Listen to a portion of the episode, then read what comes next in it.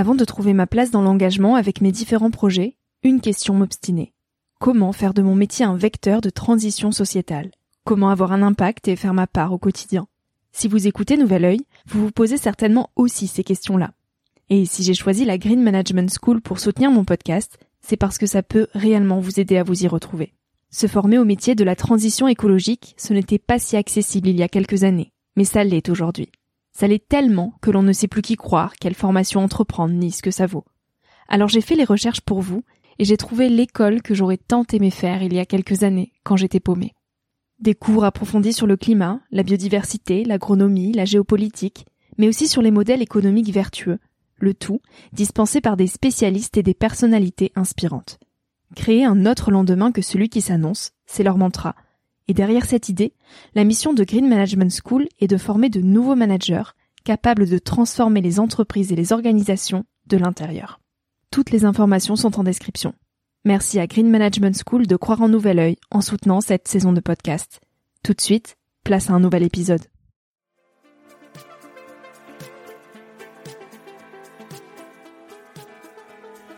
Hello, moi c'est Victoria. J'ai 23 ans et je pars à la rencontre de personnes inspirantes qui se sont posées il y a quelques années les questions que je me pose aujourd'hui. Dans un monde où l'on se cherche, où l'on construit son chemin et où l'on se pose beaucoup de questions sur notre avenir. Alors j'espère qu'écouter le parcours et les conseils de ces personnes qui ont rêvé et osé faire de leur rêve une réalité t'aidera toi aussi à avancer d'un pied plus sûr dans la vie. Si tu souhaites m'encourager dans cette aventure, tu peux participer à ma page Tipeee qui est dans la description pour que je puisse continuer à faire grandir Nouvel Oeil indépendamment. Tu peux aussi laisser quelques étoiles sur iTunes ou Spotify et en parler autour de toi. Pour me suivre au quotidien ou pour m'écrire, je t'invite à me rejoindre sur le compte Instagram Nouvel Oeil et sur le site www.nouveloeil-podcast.com. Je t'invite maintenant à emprunter un nouvel œil pour regarder le monde sous un autre angle pour te recentrer sur ce qui est essentiel et sur qui tu es pour t'aider à trouver ton chemin et surtout à oser.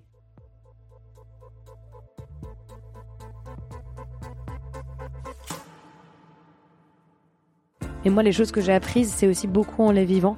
Il faut aller se confronter, en fait, au monde aussi, en tant que personne pour être capable ensuite de s'installer. Un temps de découverte de soi, euh, du monde, il est essentiel parce qu'on va avoir besoin de créativité, on va avoir besoin de personne capable de d'évoluer avec des nouvelles contraintes quoi qu'on vit tous aujourd'hui.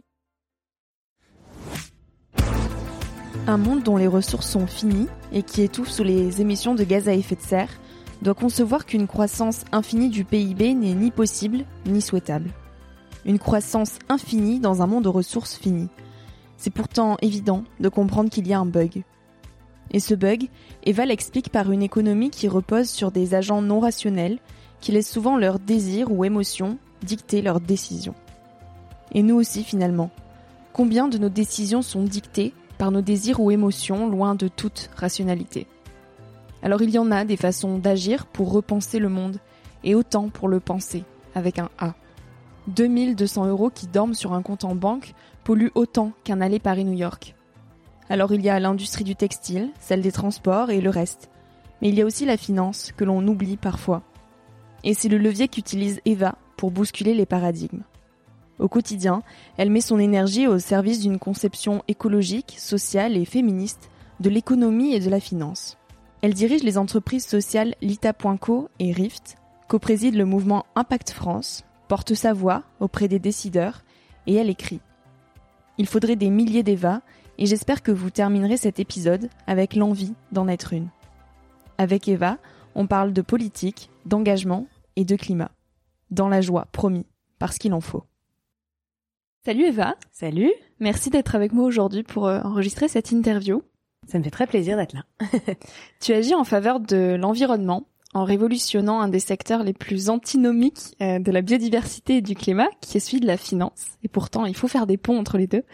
Euh, tu as cofondé les entreprises sociales Lita.co et Rift, et tu co-présides le mouvement Impact France, euh, et depuis peu, tu es auteur du livre Une économie à nous. En quelques mots, l'ITA, c'est une plateforme qui nous permet d'investir notre épargne dans des projets responsables qui font avancer euh, la transition écologique. Et Rift est une application qui nous permet de savoir où est investi l'argent qui dort euh, sur nos comptes bancaires. Dis-moi si, si je me trompe. C'est parfait. Il y a déjà beaucoup d'interviews qui sont présentes sur ce sujet-là où tu expliques en profondeur ce que c'est. donc je vais pas revenir là-dessus. aujourd'hui, on va surtout parler de toi, Eva, pour comprendre pourquoi tu fais ce que tu fais aujourd'hui. alors pour commencer, est-ce que tu peux nous, nous décrire et nous parler de la petite fille que tu étais quand tu avais 7 ans? Waouh Alors quand j'avais 7 ans, j'étais un peu euh, entre deux eaux, c'est-à-dire que j'avais une joie de vivre certaine. J'étais hyper extravertie, j'échangeais avec tout le monde, etc. Et en même temps, j'avais des moments un peu euh, jeune dépressive limite quoi. Il y avait des moments où je me retrouvais dans ma chambre en pleurant quand j'étais exposée à des phénomènes qui me perturbaient trop. Et j'étais en fait extra sensible, hyper sensible. C'est une sensibilité que derrière j'ai j'ai bien encadrée. Et puis en travaillant dans mon secteur, euh, ça m'a demandé euh, de mettre une forme de, barrière hein, aussi entre ma sensibilité et puis euh, le monde auquel je m'expose. Mais c'est vrai que j'étais une fille assez idéaliste. J'aimais beaucoup chanter. je faisais des études de musique en parallèle de, de mon école. j'étais souvent en communauté, en groupe. Et j'ai grandi dans un milieu qui était euh, hyper diversifié en fait. Euh, moi, euh, mes parents venaient du Maghreb, ils sont arrivés en France assez jeunes, donc je suis la première génération à être née en France. Et j'avais en fait un bagage culturel hyper fort. Et en même temps, j'étais confrontée à plein de gens de plein de cultures différentes. Et j'ai toujours évolué là-dedans, donc ça m'a rendu naturellement aussi assez idéaliste. Et l'envie aussi de proposer ce modèle au-delà du microcosme de l'Est parisien dans lequel j'ai grandi. Oui, tu as grandi à Paris et euh, et, alors, d'où te vient cette conscience écologique? Alors c'est d'abord une conscience sociale, euh, je pense, très forte parce que dans l'Est parisien, on est confronté à pas mal de mobilisation sociale. C'est un quartier qui est hyper dynamique justement dès qu'il y a une nouvelle réforme ou que euh, il y a un projet gouvernemental qui va à l'encontre des droits sociaux, tout le monde se mobilise. Moi j'étais au lycée, on bloquait le lycée, mmh. etc. Donc c'est une conscience politique qu'on a qu'on adopte assez tôt. Et puis et en étant dans un quartier euh, avec justement des gens qui viennent de différences sociales assez fortes, hein, il y avait un peu de tout en matière de, de classe sociale, bah aussi ça nous sensibilise au fait que pourquoi nous, pourquoi moi j'étais assez finalement privilégiée parce que mes parents ont fait euh, son médecin euh, et pourquoi d'autres le sont moins et j'avais vraiment envie de répondre à, à l'urgence sociale. Je donnais des cours euh, dans les quartiers, euh, je me mobilisais au conseil de la vie de mon école, au, collège et au lycée, dans le conseil de la vie lycéenne, etc. Donc j'avais une, une envie de, de mobiliser plus largement et cette conscience sociale, d'ailleurs, s'est transformée assez tôt euh, en conscience écologique, mmh. euh, on va dire dès euh, mes 18-19 ans. Donc, pour toi, les deux sont liés? Les deux sont bah les deux sont très liés. Moi par contre je suis végétarienne depuis très longtemps. J'étais déjà assez consciente des du fait que c'était pas naturel pour moi euh, de détruire la planète. Donc par ma consommation alimentaire ça ça ça, ça a commencé très très tôt. Même j'étais végétarienne en étant très très jeune à 11 12 ans. Puis ensuite j'ai arrêté. Puis j'ai repris euh, ensuite euh, effectivement vers 18 19 ans. Euh, donc c'était assez naturel. Mais c'est vrai que j'ai perçu le phénomène écologique comme un sujet systémique comme l'était le sujet social en deuxième lecture. Et j'ai eu envie de, de m'y investir et c'était pour moi effectivement extrêmement lié. Hmm. Tu avais quel âge là? Euh, Là, j'avais, on va dire, une vingtaine d'années. Euh, parce que donc j'ai vécu la crise financière, je me suis dit la finance c'est un lieu hyper intéressant de travail justement sur ces inégalités. Et puis je voyais en même temps notamment les phénomènes migratoires qui étaient liés à des causes écologiques. Euh, je me rendais compte aussi notamment tout ce qui était euh, spéculation sur les matières premières. Euh, ça avait un rôle très fort notamment sur euh, la déforestation. Ça avait un rôle très fort sur les conditions sociales des gens, etc. Donc en fait tous les phénomènes financiers destructeurs que j'analysais, ils étaient souvent liés à des phénomènes sociaux et des phénomènes écologiques. Donc très rapidement effectivement effectivement, à 20 ans, en ayant envie de travailler euh, plus largement sur ce sujet de la finance, euh, c'était pour moi évident que c'était une cause commune. Hmm. Tu as étudié les mathématiques, mhm. la philosophie, le commerce et la finance. Quelles étaient tes ambitions à la sortie du bac? Est-ce que déjà la finance c'était prépondérant ou est-ce que au contraire euh, tu avais tellement de choses qui te passionnaient que t'intéressais à, à tous ces secteurs-là? C'était une façon de ne pas faire de choix? Alors c'est vrai qu'au lycée, je me suis désintéressée justement de, de l'éducation, du système éducatif, etc. Je me suis plutôt investie dans la musique et dans la mobilisation euh, sociale. Donc j'ai laissé de côté mes études, ce qui a été euh, une erreur parce que euh, j'ai failli rater mon bac. Donc ça a été un choc pour moi très fort, pour mes parents, parce que pour nous, le bagage culturel, il est essentiel dans notre installation dans un pays. Et le fait de que je mette en risque ça, euh, ce bagage culturel qu'ils ont voulu m'offrir en étant en centre de Paris, etc. Je me suis sentie très mal. Euh, donc j'ai travaillé, j'ai eu mon bac bien heureusement, et grâce à mes notes en maths, parce que j'avais beaucoup de facilité, j'ai pu intégrer une prépa et je l'ai connue vraiment au dernier moment. C'est vrai que les questions d'organisation, les questions politiques m'intéressaient beaucoup, et en regardant les études que je pouvais faire, je me sentais trop distante de, de, tout ce qui était sciences politiques parce que pour moi c'était pas accessible pour quelqu'un comme moi.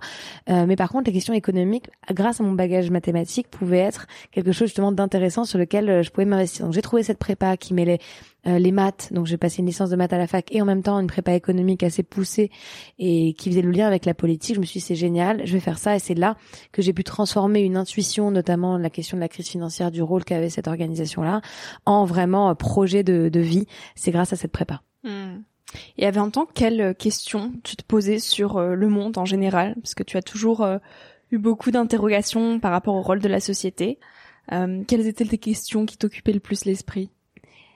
Je pense que les raisons pour lesquelles les inégalités sociales étaient si entretenues, malgré les années, etc. Et c'est une vraie question que je me suis que je me suis toujours posée. Euh, ce qui finalement faisait qu'on avait un verrou à la transformation sociale, c'est aussi une question que je me posais. La raison pour laquelle aussi les hommes étaient aussi prépondérants dans la société, pourquoi on, la parole de femme avait moins de valeur, euh, c'est quelque chose que, que j'avais envie de creuser aussi, qui d'ailleurs me, j'étais déjà très petite et j'intervenais dans des débats euh, d'hommes en criant qu'ils avaient rien compris, etc. Donc j'avais toujours eu envie de me faire une place. Et en même temps, je regardais les icônes politiques qui existaient. Il m'a fallu du temps en fait pour réaliser que les icônes femmes on fait partie de l'histoire euh, parce que finalement quand on est jeune et qu'on regarde les infos, qu'on étudie l'histoire ou la philosophie à l'école, euh, on, on nous enseigne pas justement euh, ces femmes-là qui ont marqué l'histoire. Je les ai découvertes plus tard. donc c'est en fait un mix finalement de tout de tous ces sujets qui m'a qui m'a passionné, qui m'a donné envie d'essayer d'imaginer un nouveau modèle. Parce que pour moi la finance, l'économie, en fait en étant forte en mathématiques, je me suis quand même rendu compte que c'était juste un système qui organisait et qu'on pouvait euh, lui faire faire un peu ce qu'on voulait en fait. On fait un peu, on fait un peu faire ce qu'on veut finalement euh, aux maths euh, parce qu'on peut choisir un environnement de départ qui n'est pas le même, euh, on peut construire des hypothèses qui ne sont pas les mêmes, etc. Donc en fait, ce lien entre le cœur et, et l'esprit logique a fait que j'ai voulu réfléchir à ces nouveaux systèmes et comment créer un nouveau système qui servait davantage du coup les, les gens. Il ressemble à quoi ces nouveaux systèmes? Bah pour moi, c'est un système qui n'a pas les mêmes indicateurs de départ. Euh, déjà qu'il n'y a pas le même environnement de départ. L'environnement, il doit être vu largement euh, et pas à l'échelle individuelle. Et c'est vrai que le système économique actuel, justement, c'est pensé en microéconomie sur les personnes individuellement et la manière dont on pouvait arriver à l'intérêt général en partant des personnes individuellement. Sauf qu'en fait, ça ne fonctionne pas parce qu'on est des personnes politiques, on évolue dans une société et on construit le système et on répond à ce système-là. Donc il fallait représenter l'environnement.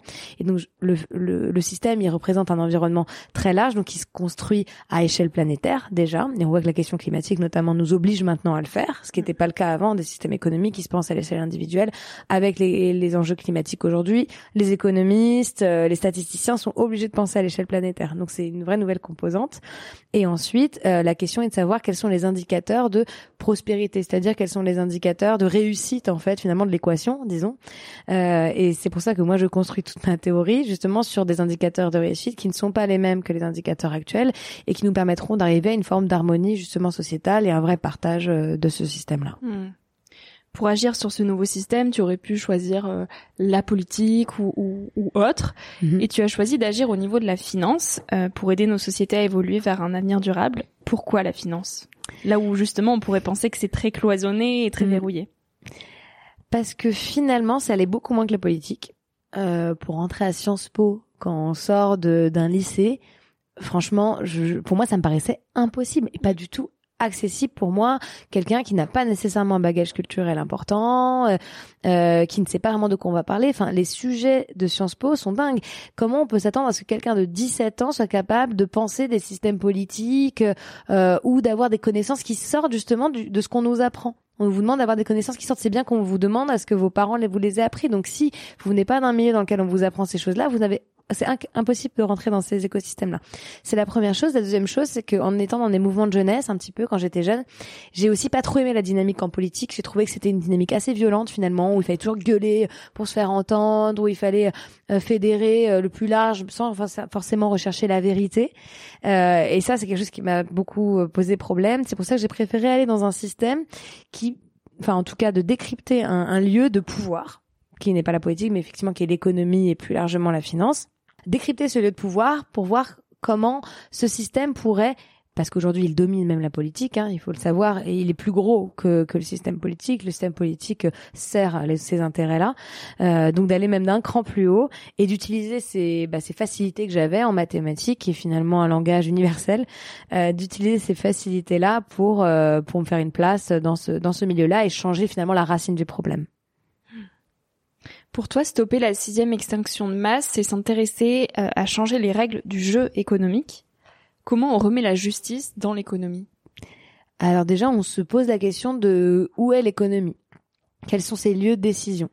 Euh, donc il y a le droit qui est un lieu de décision euh, très fort de nos décisions économiques.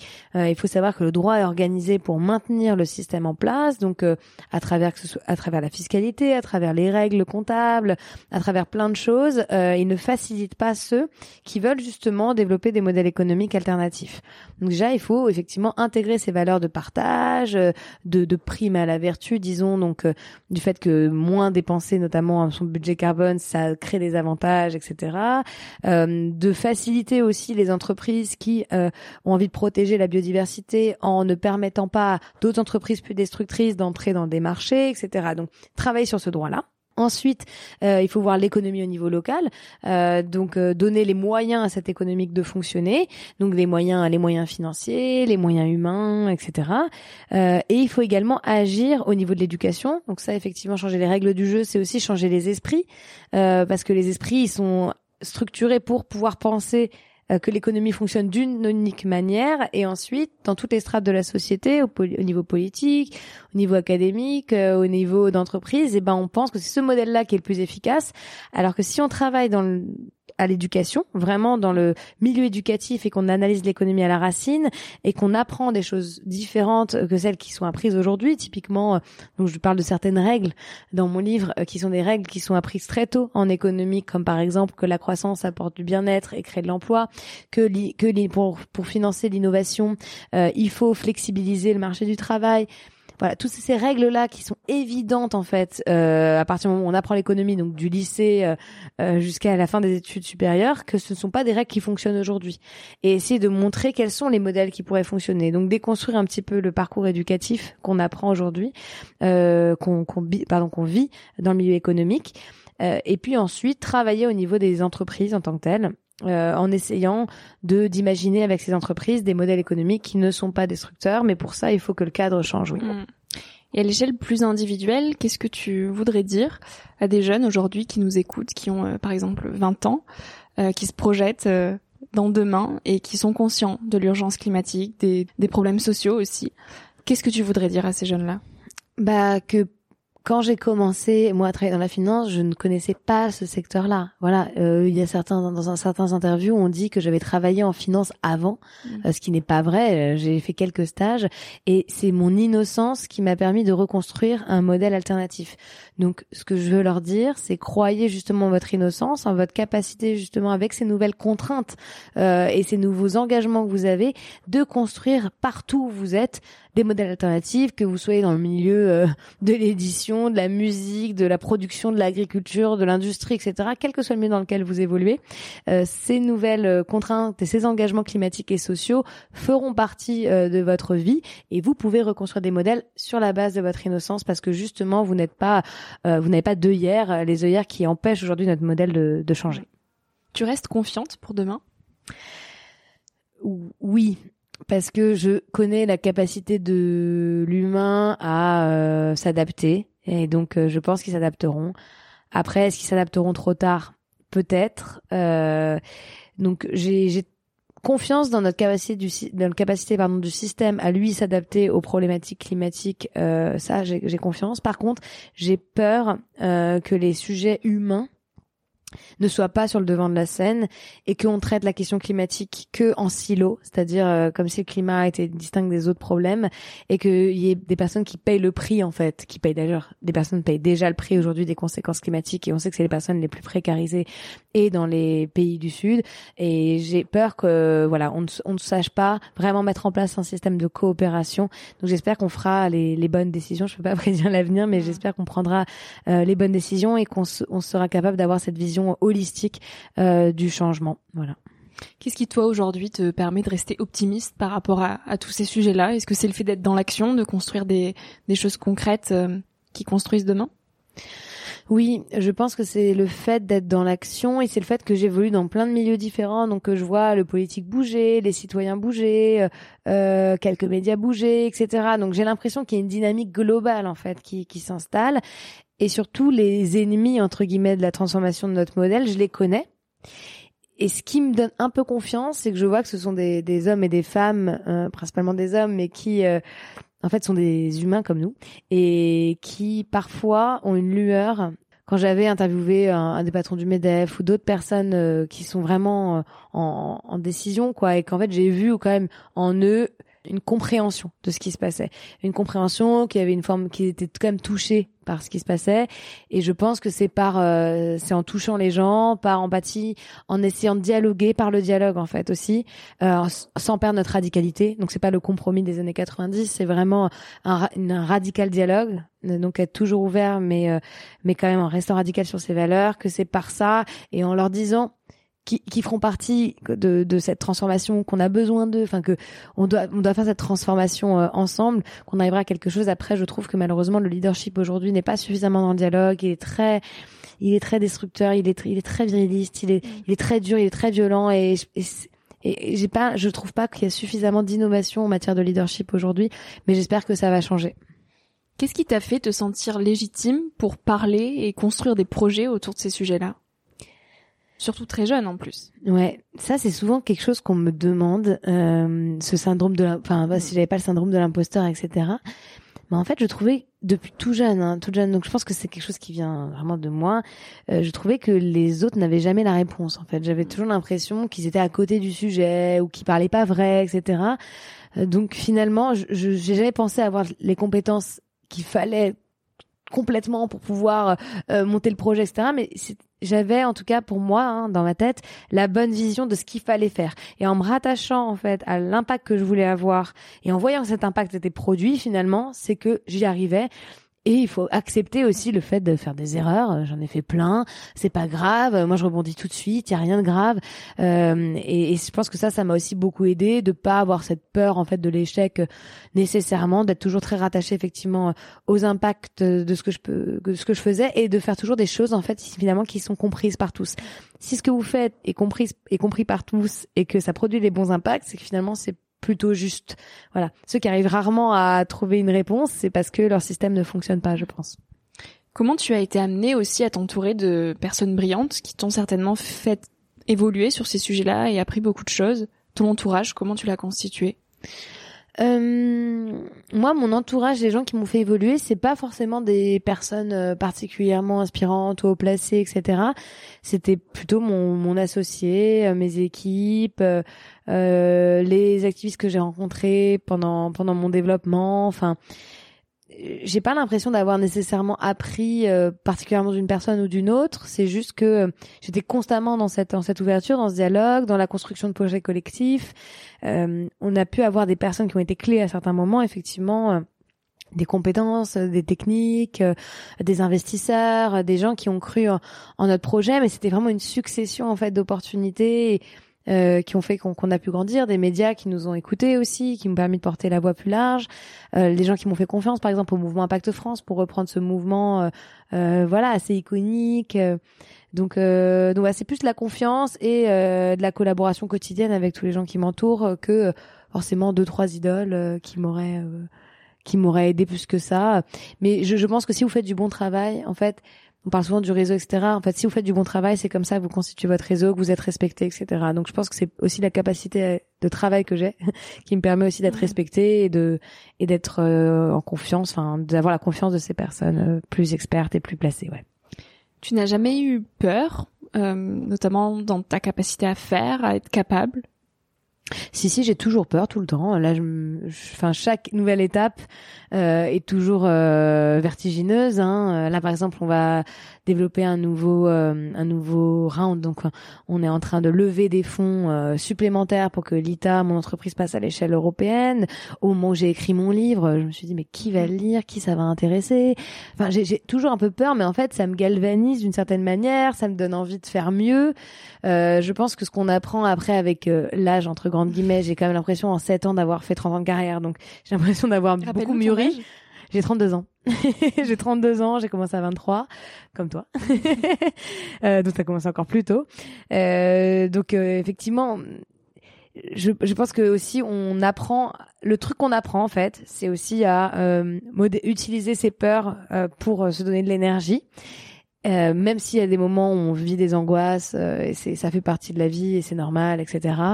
Mais il faut aussi se dire que rien n'est grave. Euh, les moments où j'ai eu plus peur, c'est les moments où j'ai fait des erreurs qui, par exemple, pouvaient mettre en risque euh, ma société ou que, ou que mais que j'avais finalement fantasmé, c'était pas si grave que ça.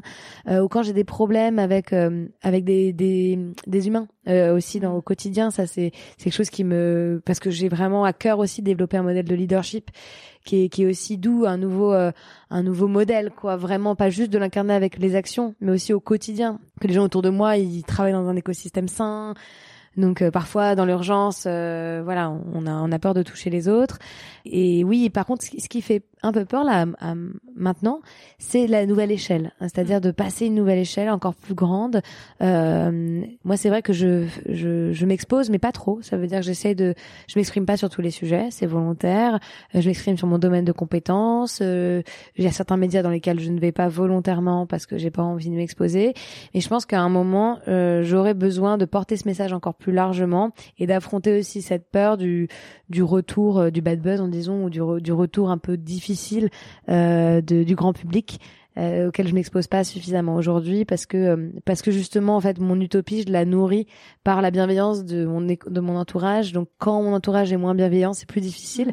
mais mais je pense que c'est une, une, nouvelle forme de maturité que que je vais avoir bientôt et qu'est-ce qui t'aide à prendre du recul sur ces angoisses que tu peux avoir parfois?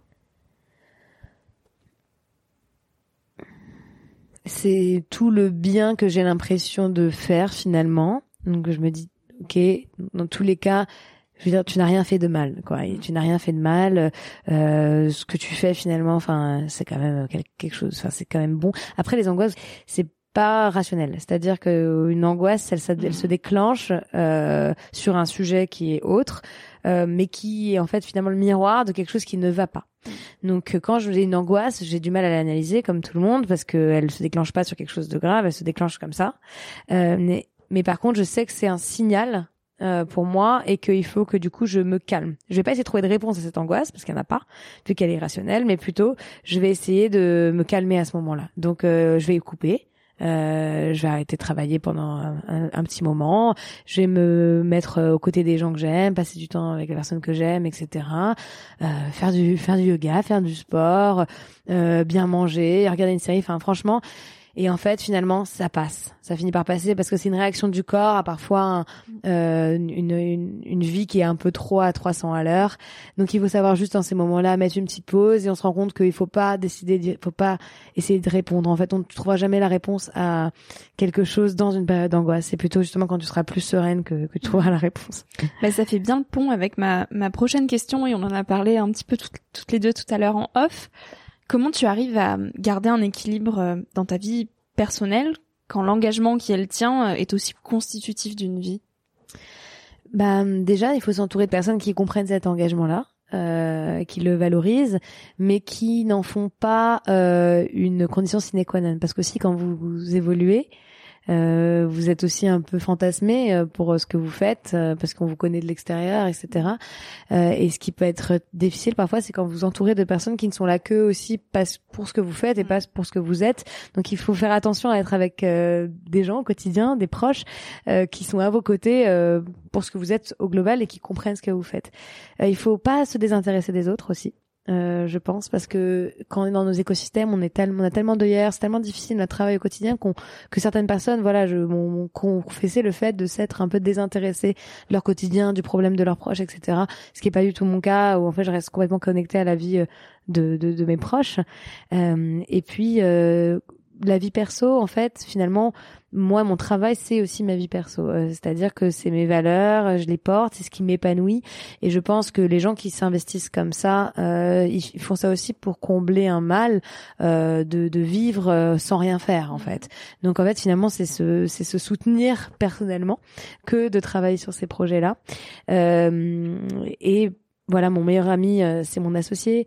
Euh, donc euh, en fait, ma vie perso, ma vie pro sont très connectées. Mais après, je sais franchement dédier des moments à moi, à mes proches. je sais, je sais couper. je sais me reposer. Je sais faire la fête aussi. Et, et, je, et je sais à un moment me dire, bah voilà, si, si demain je me réveille pas et j'annule deux trois trucs, bah ce sera moins grave que juste ne pas m'écouter dans ce moment-là. Mmh. Donc voilà, il faut, faut, faut bien s'écouter. Est-ce que tu mettrais le mot travail derrière tout ce que tu fais au quotidien? Ça c'est un c'est un biais ouais qui est qui est euh, qui est un peu problématique parce que vu que nos passions sont notre travail, en fait dès qu'on a une nouvelle passion, on a envie de la transformer en un nouveau travail euh, et transformer tous les engagements qu'on a dans un truc concret, etc. Donc euh, moi le, le travail c'est quand je dois gérer ma boîte, euh, quand, quand, je dois gérer des trucs un peu du euh, du quotidien de survie en fait des écosystèmes dans lesquels je travaille, de levée de fonds, de là effectivement c'est du travail. Euh, quand je dois m'occuper de structurer mes équipes, c'est du travail. Euh, quand je dois développer commercialement quelque chose, c'est du travail. Et après tout ce que je fais à côté, écrire un livre, etc.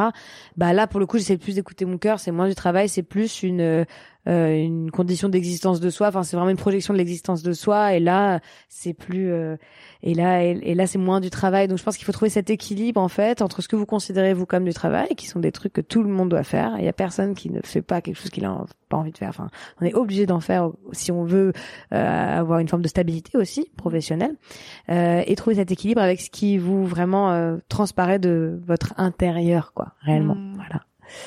Eva, c'est quoi pour toi réussir sa vie? Euh, bah clairement c'est euh, c'est pardon. Une coupure. C'est toujours la question un peu compliquée. Ouais c'est ça.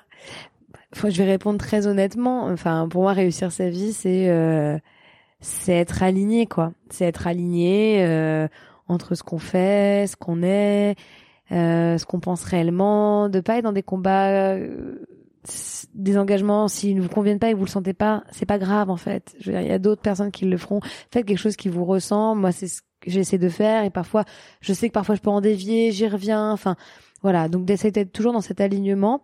Euh, et puis c'est écouter aussi. Euh, écouter écouter son cœur donc euh, voilà ne pas euh, ne pas mettre de côté euh, les projets personnels qu'on aurait euh, euh, l'envie de famille ou je ne sais enfin voilà c'est c'est accepter aussi les incohérences de ces choix, c'est-à-dire que à l'époque on vous dit que faire un enfant c'est ce qu'il y a de moins écologique, bah moi si je le sens dans mon cœur que j'ai envie de le faire, bah je le ferai. Enfin voilà. Donc faut accepter ces ces, ces incohérences, disons, et ne pas faire de parfois de son engagement militant quelque chose de trop paralysant. Voilà. Donc que ce soit que ça vous apporte, euh, que ça vous rende heureux aussi, parce qu'en fait le le modèle qu'on essaye de développer aujourd'hui, c'est un modèle écologique, donc c'est un modèle du bien vivre, euh, et pour ça il faut le vivre aussi euh, soi-même. Voilà. Il n'y a pas des moments où tu vis l'éco-anxiété? Si, bien sûr, si, bien sûr, c'est si, si, bah, je pense que je suis de nature vraiment optimiste, donc naturellement, vu que je vais m'engager tout de suite dans une transformation, euh, enfin, d'une éco-anxiété, je vais en faire un projet euh, de transition. Je vais essayer de la, de la balayer d'une certaine manière. Euh, mais bien sûr, et je vais, et c'est c'est l'anxiété, c'est l'éco-anxiété ou la socio-anxiété ou, ou la, Comment? Ou la solastalgie. c'est quoi la solastalgie? C'est un peu comme l'éco-anxiété, c'est un, le même mot. Enfin, c'est un autre mot qui décrit la même chose. Qui décrit la même chose, ouais. Non, non, mais bien sûr, mais après il faut aussi, je, je, peux la vivre, mais euh, mais je, je sais pas comment vous dire. J'ai pas l'impression que ce soit un, un problème de note. Je pense que les éco, les anxiétés des générations précédentes n'était pas celle-ci, mais il y en avait d'autres. Euh, ils avaient des questions, enfin pour le coup en venant d'une famille juive, euh, je pense que le fait qu'on ait voulu éradiquer une partie de, du peuple à un moment, c'était une anxiété d'existence quoi. Donc euh, et donc ça fait que l'anxiété fait partie de moi. Donc elle se décline à plein d'endroits différents, euh, mais j'essaye de la canaliser encore une fois et surtout je, je vois à quel point euh, on, on est capable. En fait, les modèles existent. En fait, je serais plus éco-anxieuse et j'ai été là, très récemment avec la guerre sur les sujets énergétiques. Vraiment, j'essaie de travailler sur les modèles euh, justement de dépendance au gaz, des modèles de sobriété économique, etc. Et c'est en travaillant sur ces modèles qu'on réalise que des solutions sont possibles, mais qu'il faut juste les mettre en place. Et c'est ça qui permet aussi, euh, c'est cette rigueur euh, scientifique, etc., qui permet d'ailleurs de se rendre compte que les modèles existent, donc ils se donnent envie de se battre pour qu'ils puissent réellement exister et, et, et je ne crois pas enfin moi je ne vis pas l'effondrement au quotidien c'est-à-dire que je n'ai pas l'impression que le truc va exploser je pense juste que la transition va être plus ou moins euh, bonne et euh, et qu'il faudra du coup derrière être capable de trouver les solutions pour que euh, pour que le pour que le monde change et s'adapte quoi voilà tu nous parlais d'alignement mm-hmm. à quel âge ou à quel moment tu as senti que tu touchais cet alignement? Très récemment, depuis mes 30 ans, pour être tout à fait honnête. Mhm. pour être tout à fait honnête, j'ai été euh, pendant 8 à 10 ans, on va dire, dans une espèce de frénésie euh, intellectuelle, dans laquelle je suis toujours, hein, parce qu'elle est nécessaire, mais, euh, mais qui était désaligné, c'est-à-dire que c'était trop, c'était trop, euh, trop d'engagement, trop de travail, trop de, voilà, et pas du tout assez de, de confort euh, personnel, de vie, quoi, euh, pas assez de confiance aussi, enfin voilà, plein de choses, mais c'est normal, c'est la vingtaine, elle sert à ça, à se poser plein de questions, à se dépasser, et j'ai, j'ai l'impression, c'est bizarre parce que on me le disait, et je disais bon, bien sûr, mais non. Et mais au final, ça s'est passé. À 30 ans, je me suis dit, ok, je suis dans un une nouvelle ère. J'ai fait ce que j'ai pu, je vais essayer de construire sur cette base-là euh, et de m'écouter aussi en même temps. Et ça, c'est venu comme ça, un petit peu. Euh, c'est venu intellectuellement, c'est venu par l'amour, c'est venu voilà de plein de manières différentes. Et c'est venu aussi parce que sur un moment, on réalise que que on peut pas donner sa vie en fait à ces projets-là, qu'à un moment euh, euh, ils le vous ils vous le rendent pas en fait. Donc c'est une forme de déception qui est qui s'est transmis, euh, qui s'est transformée pardon en finalement en apaisement.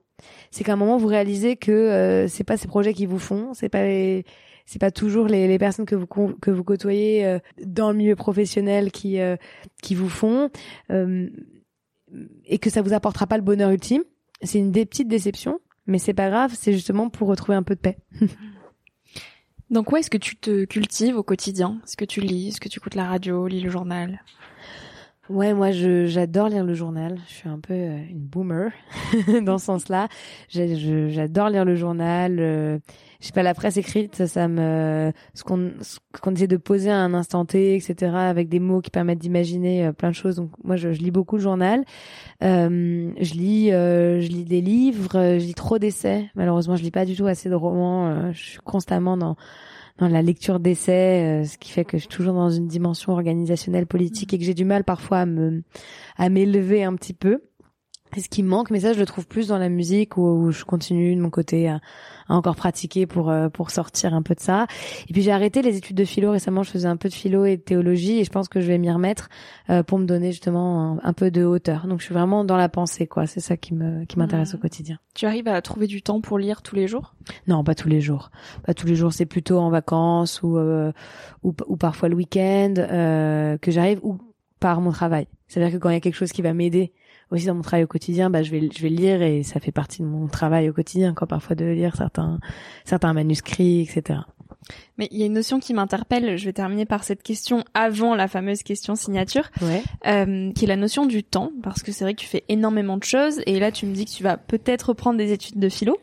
Donc je me dis comment tu organises ton temps pour arriver à tout faire entrer dans une journée sans te sentir débordé, dépassé et ouais. quand même aimer ce que tu fais. Euh, sans que ça devienne une contrainte parce qu'il y a trop de choses à faire euh, bah, J'accepte euh, que ce que je fais n'est pas parfait, c'est-à-dire que vu que je suis ni 100% activiste, ni 100% entrepreneur, ni 100% autrice, ni 100% euh, influenceur, ou je sais pas, euh, et ben je, je suis dans un dans une, une perfection euh, moyenne, disons, un peu dans tout ce que je fais. Voilà. Donc c'est-à-dire que je ne peux pas avoir 100 cas sur Instagram et en même temps avoir une boîte qui fait que 140% de croissance ou vous voyez, en fait, je suis pas dans la l'ultra surperformance en fait.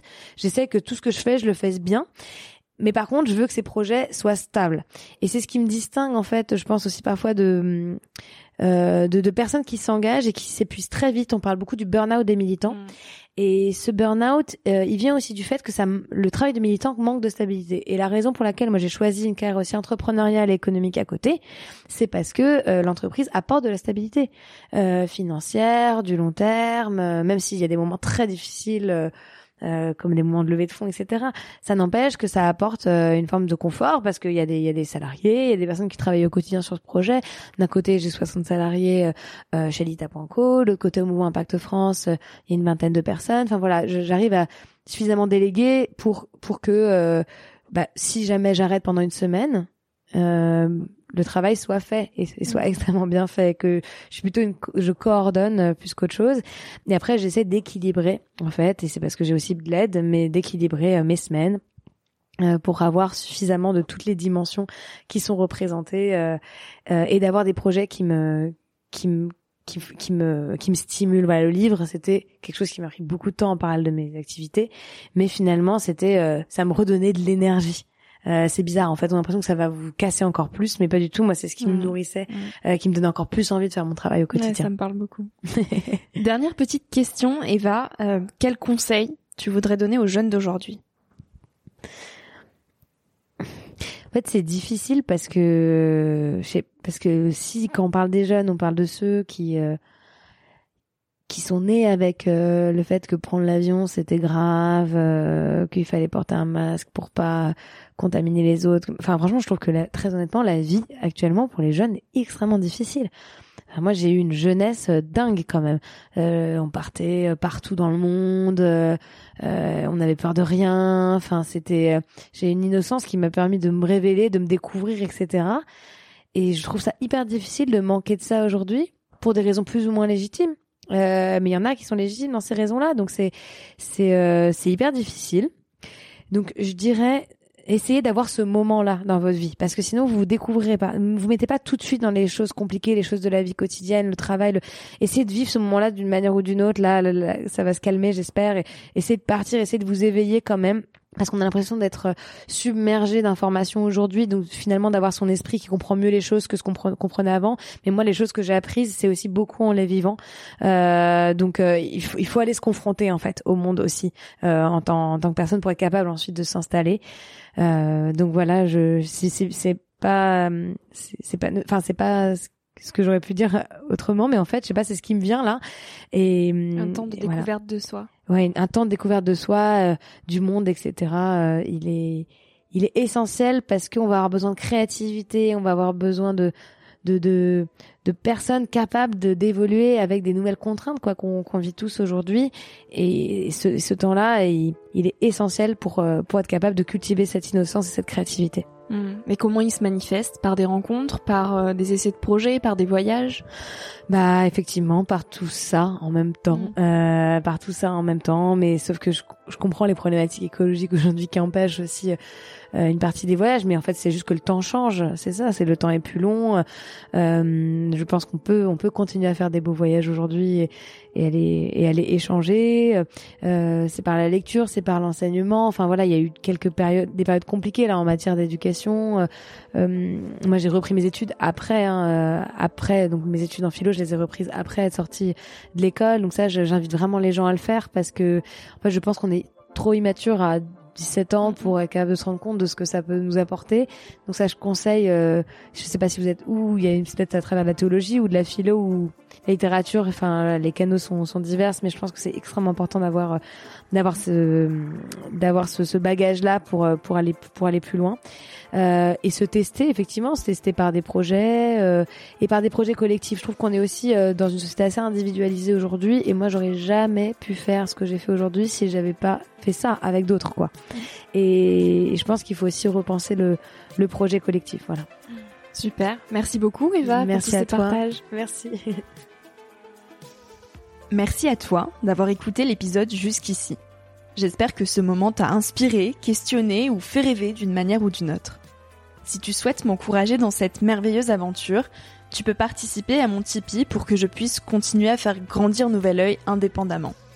Avoir ton soutien fait toute la différence pour moi et je compte sur vous tous pour faire vivre ce projet. Tu trouveras le lien du Tipeee et les notes de cet épisode dans la description. En attendant de se retrouver lundi prochain, tu peux aussi me suivre au quotidien et m'écrire sur la page Instagram Nouvel Oeil. Sur le site internet Nouvel Oeil Podcast, tu pourras aussi t'abonner à la newsletter de Nouvel Oeil. J'y partage des inspirations, des nouvelles, des astuces et des petites choses qui font notre quotidien. Si cet épisode t'a plu, n'hésite pas à le partager, à laisser quelques étoiles sur iTunes et Spotify ou à faire une story sur Instagram pour que je puisse te repartager. Je te dis à la semaine prochaine pour de nouvelles aventures et en attendant, savoure la vie comme il se doit et fais des choses folles.